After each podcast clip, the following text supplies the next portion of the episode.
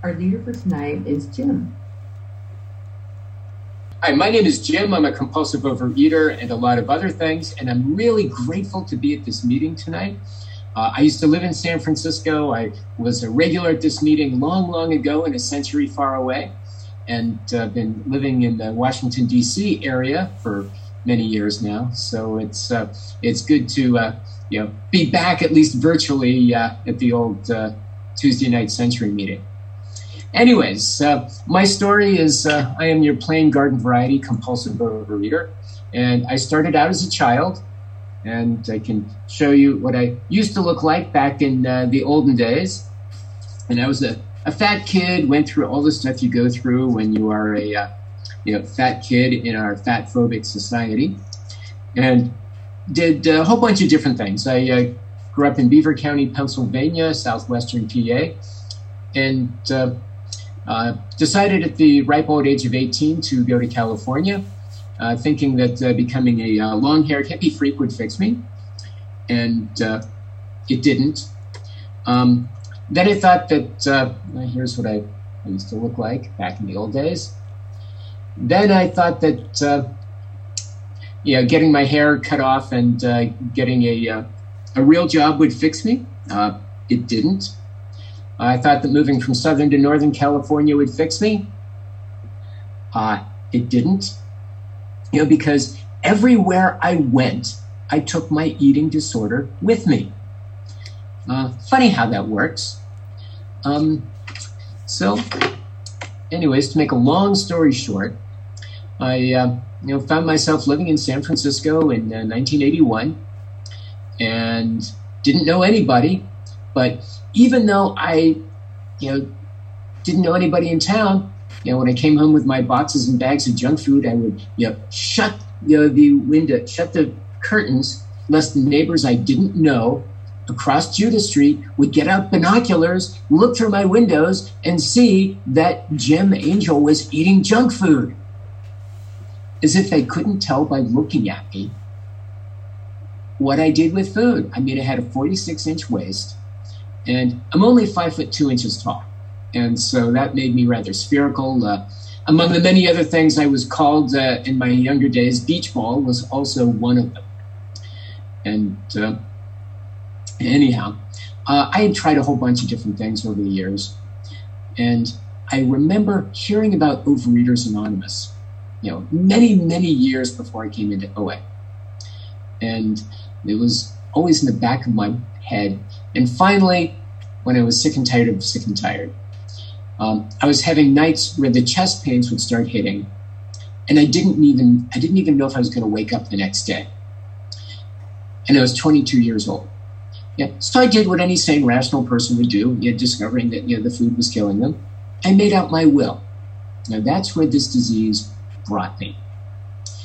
And anyway, so I, I stumbled into a meeting and the newcomers meeting was a lot like the one tonight. So I just want to say San Francisco knows how to do it right. And uh, the way I got abstinent was I got a sponsor who told me to go to 90 OA meetings in 90 days. Didn't quite make 90 and 90. I do not claim perfection by any means. But I started going to a meeting almost every day. And in that way, I found out where the meetings were I really liked, found out the meetings I didn't like quite as much. And uh, started calling in my food. And of course, the um, very first food plan I chose, I immediately added bread and beer to it. Um, that's a story for another program. But um, I got abstinent on the old basic four food plan. And the um, it was touch and go because I was on a diet. I mean, I knew I was a food addict. I mean, I'd written in my diary years before I came into OA I am just like an alcoholic with chocolate. I didn't know anything about 12 step programs or recoveries, but I knew I was an addict. And when I came into OA and they say, yeah, we use the addiction model, I thought, wow, you people understand me. But, uh, you know, and you know, hearing people at meetings doing all the things I've done around food and then more, and it's like, yeah, I'm at, I'm at home in OA. But I started abstaining, and indeed, it was basically, you know, a diet. And I knew I was going to get the same result as any other diet. You know, quick weight loss followed by quick relapse. Been there, done that, lather, rinse, repeat. And the um, and then I, I, went to a regular OA meeting. It was uh, the old uh, Monday night First Church meeting, and the speaker got up to share, and she talked about how she lost 100 pounds, and you know she looked great, and and then she started talking about her food plan, food plan about how in fact she didn't eat any grains or starches, and I thought she was totally crazy. Because after all, my mom was a home economics teacher. She taught cooking to junior high school girls. And therefore, by osmosis, I knew everything about nutrition, right? Wrong. But I knew about the four basic food groups, and I knew that you're supposed to get them every day. Of course, I interpreted that as meaning sugar, salt, grease, and starch. And here was somebody who was not eating, you know, the whole bottom of the pyramid scheme. Hmm. But I was desperate.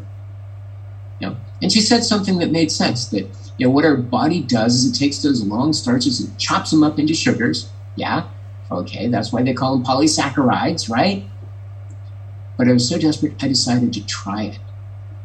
You know, so I experimented with that ultra low carb food plan, and lo and behold, the cravings went away. And I realized, wow, this was a sustainable food plan. Well, it took me about a year to lose the weight.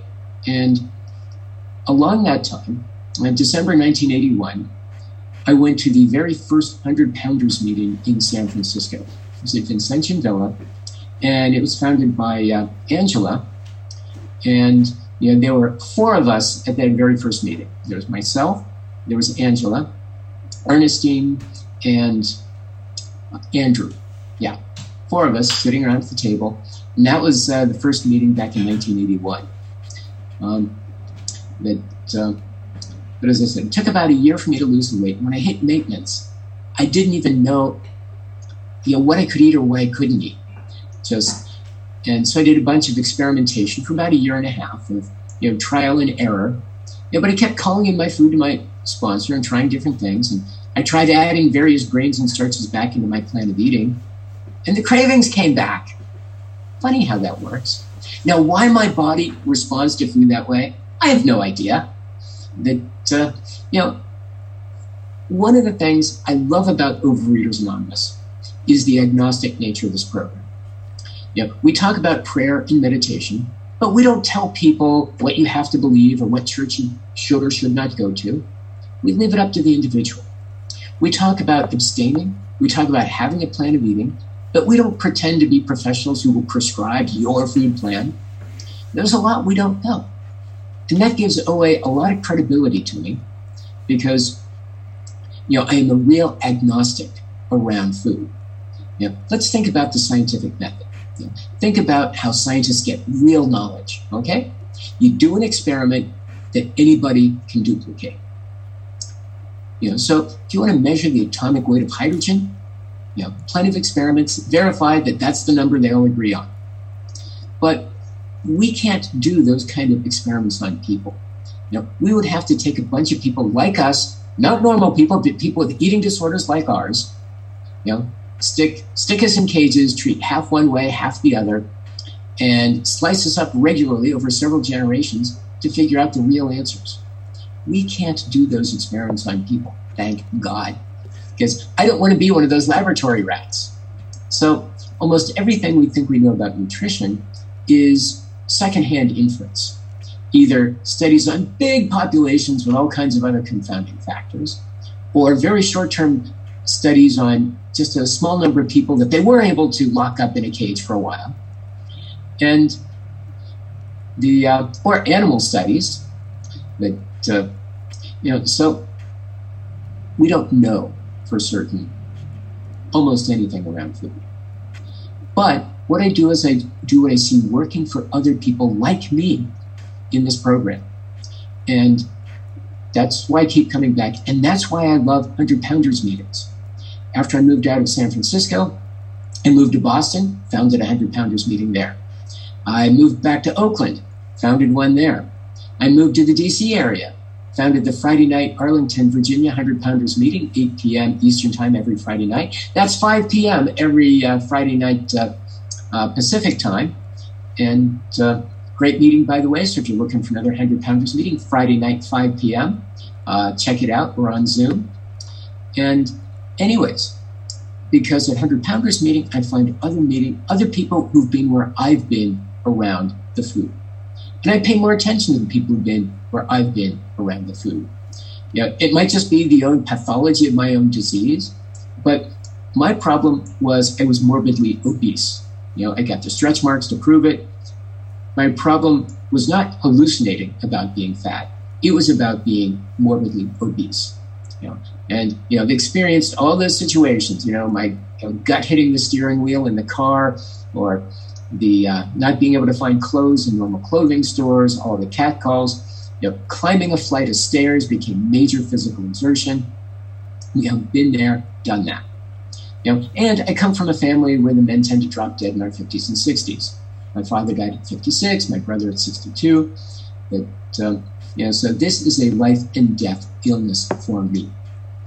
And the um, and at 100 pounders meetings, I find other people who've been I've been around the food, and that has credibility to them. You know, when somebody who's never been fat says, "Oh, just push yourself away from the table," I want to tell them where to go. But when somebody who's been I've been around the food says, "Don't eat no matter what," that has enormous credibility to me because they've shown me it is possible to don't eat no matter what. I've watched people in these rooms go through every possible life circumstance without overeating. And that shows me that it is possible, that extra food will not solve any of my problems. Extra food will not put money into my bank account. It will not fix my car. It will not clean my house. It will not make my children behave the way I want them to. Extra food will not do any of that. And yet, the insanity of this disease is that the way my brain is wired, you know, it thinks that extra food is the solution to everything. It's just the way it is. Why in this way doesn't really matter. This is not Overeaters analysis. It's Overeaters anonymous. That uh, you know, I really don't understand how my telephone works. Okay, I've got a degree in electrical engineering. Now, I know a lot about it. But really, you know, the quantum physics of what's going on inside those semiconductors and the programming. Um, but as long as I pay my phone bill and plug it in, make it charge, get it charged, it works. And if it doesn't, I know where to go for tech support. And that's the way this program is for me. I do what I see working for other compulsive overeaters like me. Know, preferably 100 pounders who've eaten the way I've eaten. And I don't like to tell foodalogs at meetings, but I'm an industrial strength overeater. Now, when I tell foodalogs, I tend to get hungry, so I don't like to tell them. Um, when I hear about food, it sometimes gets the juices flowing. So I'm not into foodalogs, but let me just put it this way: to put 110 pounds extra on a five foot two inch tall body, you got to be, yeah, an industrial strength overeater. So, the um, anyway, so as I said, I do want to see working for other people like me. And so I go to a lot of different meetings and watch people. And to a certain extent, you know, I think, you know, that one of one of the many higher powers of Overeaters Anonymous is the fact that we are a huge database of people like us, you know, where we share the experience, the strength, and the hope. And we support each other in so many different ways. That's why it says over and over again in the big book of Alcoholics Anonymous that when all else seems to fail, working with others is what we need to do. That, uh, you know, because you know, the founders of AA discovered by themselves they couldn't stay sober. It wasn't until they put their faith into action through helping other drunks that they got to keep their sobriety. There's a great story told about Bill W., the founder of AA, and who knows, maybe it's even true. But uh, the uh, he had just gotten this idea that working with other drunks was going to keep him sober. And, but it was really tough going at first. And one day he came home and you know, said to his wife, Lois, Lois, it's not working. None of those guys are, are staying sober. And his wife looked at him and said, Bill, it is working. You're sober. And that's the way this program works. You'll notice four out of our nine tools talk about working with other compulsive overeaters. That's why we go to meetings. That's why we do service meetings. That's why we make phone calls. That's why we sponsor people. All means of interacting with others. Now, this is not the kind of program I can do alone in my own kitchen. When we talk about the spirituality of this program, it's not go all by myself to a mountaintop and chant until the fork levitates into the air. No, the spirituality of this program is a very applied spirituality. As it says in the big book several times, faith without works is dead. That uh, this is a program that demands that I work with other compulsive sickos like me. Now, why it works doesn't matter. Oh, I can spin lots of stories about group support group norms and stuff like that, but the reality is it just does. Um, I remember uh, uh, one day when I was at a meeting, it was at uh, Old French Hospital, and the um, topic was how it works. And there was a guy who's usually very, very quiet, didn't say much. And the meeting got around to him, and he basically said, It works just fine. And that was all he said. I think that's all he said the entire year. But uh, anyhow, as I said, I do what I see working for others. To get up on my knees in the morning, I ask God for help, I take a few moments of quiet time where I try to meditate. I call my sponsor just about every day, except on the days when I forget. I sponsor several people that I expect to hear from on a daily basis. Um, you know, I still call in my food, you know, and uh, you know, I've been blessed with. Uh, at the end of this month, it'll be 39 years of continuous back-to-back abstinence, and uh, that is a miracle. Because when I waddled into this program over 100 pounds ago, I couldn't get through a day, and uh, I eat three meals a day, nothing in between, none of my old binge foods. You know, that limits the amount of damage I can do within a single day. You know, I've tried all kinds of different food plans over the years, but um, you know, I'm sort of back to a you know basically low carb kind of food plan. Eat dead animals, dead vegetables, you know, some fruits, some nuts and seeds, some dairy products, and uh, I weigh and measure most of my food, not all of it. Um, I you know, respect the people who walk around with a cup and a scale and measure everything they eat.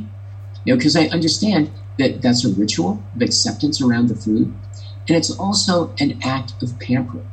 Because abstinence is making sure we get just the right amount of food, not too much, not too little. Abstinence is about the ultimate ensuring that we love ourselves and want to make sure that we take good care of ourselves. That's what abstinence is all about. It's not about the Auschwitz death camp deprivation diet. It's not punishment because we've been bad. Yet we are not bad people who need to get good. We are sick people who need to recover. And that's one of the very important lessons I've learned in this fellowship because I used to be racked with guilt. Oh, me, I'm fat. I've eaten too much yet again. Oh, I have so much weight to lose. I could like not eat anything for six months and still be overweight. And this program has taught me that, hey, I'm not a bad person. You know, I basically, you know, have a very serious, lethal, life-threatening eating disorder. And nobody has a cure for what ails us. If they did, none of us would be here. I mean, but you know, so uh, oh, the medical profession has tried so many things with people like us over the years. God bless them. I mean, once upon a time, they used to think everybody had a thyroid deficiency. That didn't cure us. Then they thought it was a methamphetamine deficiency. I missed that one. Uh, then they thought it was an antidepressant uh, uh, deficiency. I mean, they've tried all kinds of things, and every other year there's another drug of the month. And maybe someday they'll get it right. But I've seen so many of these drugs come and go and I realize that any drug that's powerful enough to overcome my eating disorder has got to be a really powerful drug. And it's probably going to have really powerful side effects. So, the, uh, so for that reason, I'm kind of uh, leery of it. But I, I hope someday they get it right. Maybe they will. Who knows? But I can't afford to, uh, um, you know, wait forever. I can't hold my breath you know, because this disease would kill me first. Now, you know, I've also uh, done my best to work the 12 steps of this program. Now, you'll notice that steps 1 and 12 are very different from the steps in AA. Yeah, we, we copied the steps from AA, but we made two very big differences. In step 1, we admit powerlessness over food, not powerlessness over you know, our parents' debting and spending. And in step 12, we carry the message to other compulsive overeaters, not other people who think bad thoughts about other people. I mean, it's people like us because I have to work with people like me in order to recover. I mean, I pass as a normal person most of the time, and most of the people I deal with on a daily basis did not know me when. Although I must admit, it's really good to see one person at this meeting who knew me back when. that uh, the uh, you know, so and the twelve steps are really what differentiate us from the Diet Club. Yeah, they're designed to engineer that spiritual awakening that gives us the ability to stumble through each day one day at a time without self destructing in the food. And that's how this program works. Now, step one, we admit we got a problem. Step two, we come to believe there's hope. Step three, we become willing to follow a spiritual path. Now, I don't believe anybody would be here this late in a meeting if they hadn't taken off if they hadn't started and taken a good start on those three steps. You wouldn't be here if you didn't have if you didn't know you had a problem. You wouldn't have stuck around this long if you didn't have some kind of hope that this might help you. And you wouldn't have stuck around past the serenity prayer if you weren't willing for something outside yourself to help. Then come the cleanup steps, you know, where we take inventory. We take a good hard look at ourselves, find out where the problems are. You know, we deal with the wreckage from the past by making amends. And then we get the daily living steps where we basically, steps 10 through 12, what we basically do is we do what we do in steps 1 through 9. And we continue to take inventory. And what I do on a daily basis with my 10th step is I do a mental 10th step. And I remind myself that my disease is threefold part physical, part emotional, part spiritual. And then I ask myself, where am I in all three of those dimensions? Physically, is my food clean? Or am I playing games around the food? As an addict, I am always trying to push the envelope to see how much can I get away with. That, uh, and is there anything in my food plan I need to change? Anything physically I need to deal with? You know, do I need any medical attention? You know, am I doing the things I'm supposed to be doing? Rest, exercise, all that stuff. But physical is only part of it. Where am I emotionally? Was I angry? Was I upset? Is there something I need to be dealing with? And then spiritually, you know, am I doing my prayer, my meditation? Where do I stand on all the tools of this program? How many OA meetings have I been to in the last week? You know, I still need three or four OA meetings a week to stay glued together because I'm an industrial strength overeater. I mean, this program's like the mafia. Once you get in, you can't get out because you know too much. And, you know, that's the, um, you know, I'm not cured. You know, I'm like somebody's lost his legs. I'm not going to grow new ones. And so I continue to need to do the things I did 39 years ago when I was getting abstinent because that's what I need to do to survive. You know, we don't graduate from this program. You know, it's not thin thighs in 30 seconds. It's basically a way of life that allow us to withstand all the vicissitudes of life without overeating. So my brother was hospitalized. My other brother was hospitalized last night and, you know, so there's a lot of family stuff going back and forth about what the situation is. But you know what? My eating extra food is not going to fix my brother. You know, it's not going to do any good for anybody. And I need to be continually reminded of that because for me, I am an expert excuse maker. You know, almost anything can be turned into an excuse. Oh, I'm out of time. That's an excuse. You know, I'm too busy, too bored uh, too angry, too upset, too happy, must celebrate. Anything is an excuse. But you know what? This program has taught me to count my blessings. And, uh, you know, with that, I will turn it back over to the secretary. I just want to say thank you so much. Oh, one more thing. Uh, I'll post in the chat window a, uh, a list of all the other 100 Pounders meetings I've found around the country. So, uh, thank you.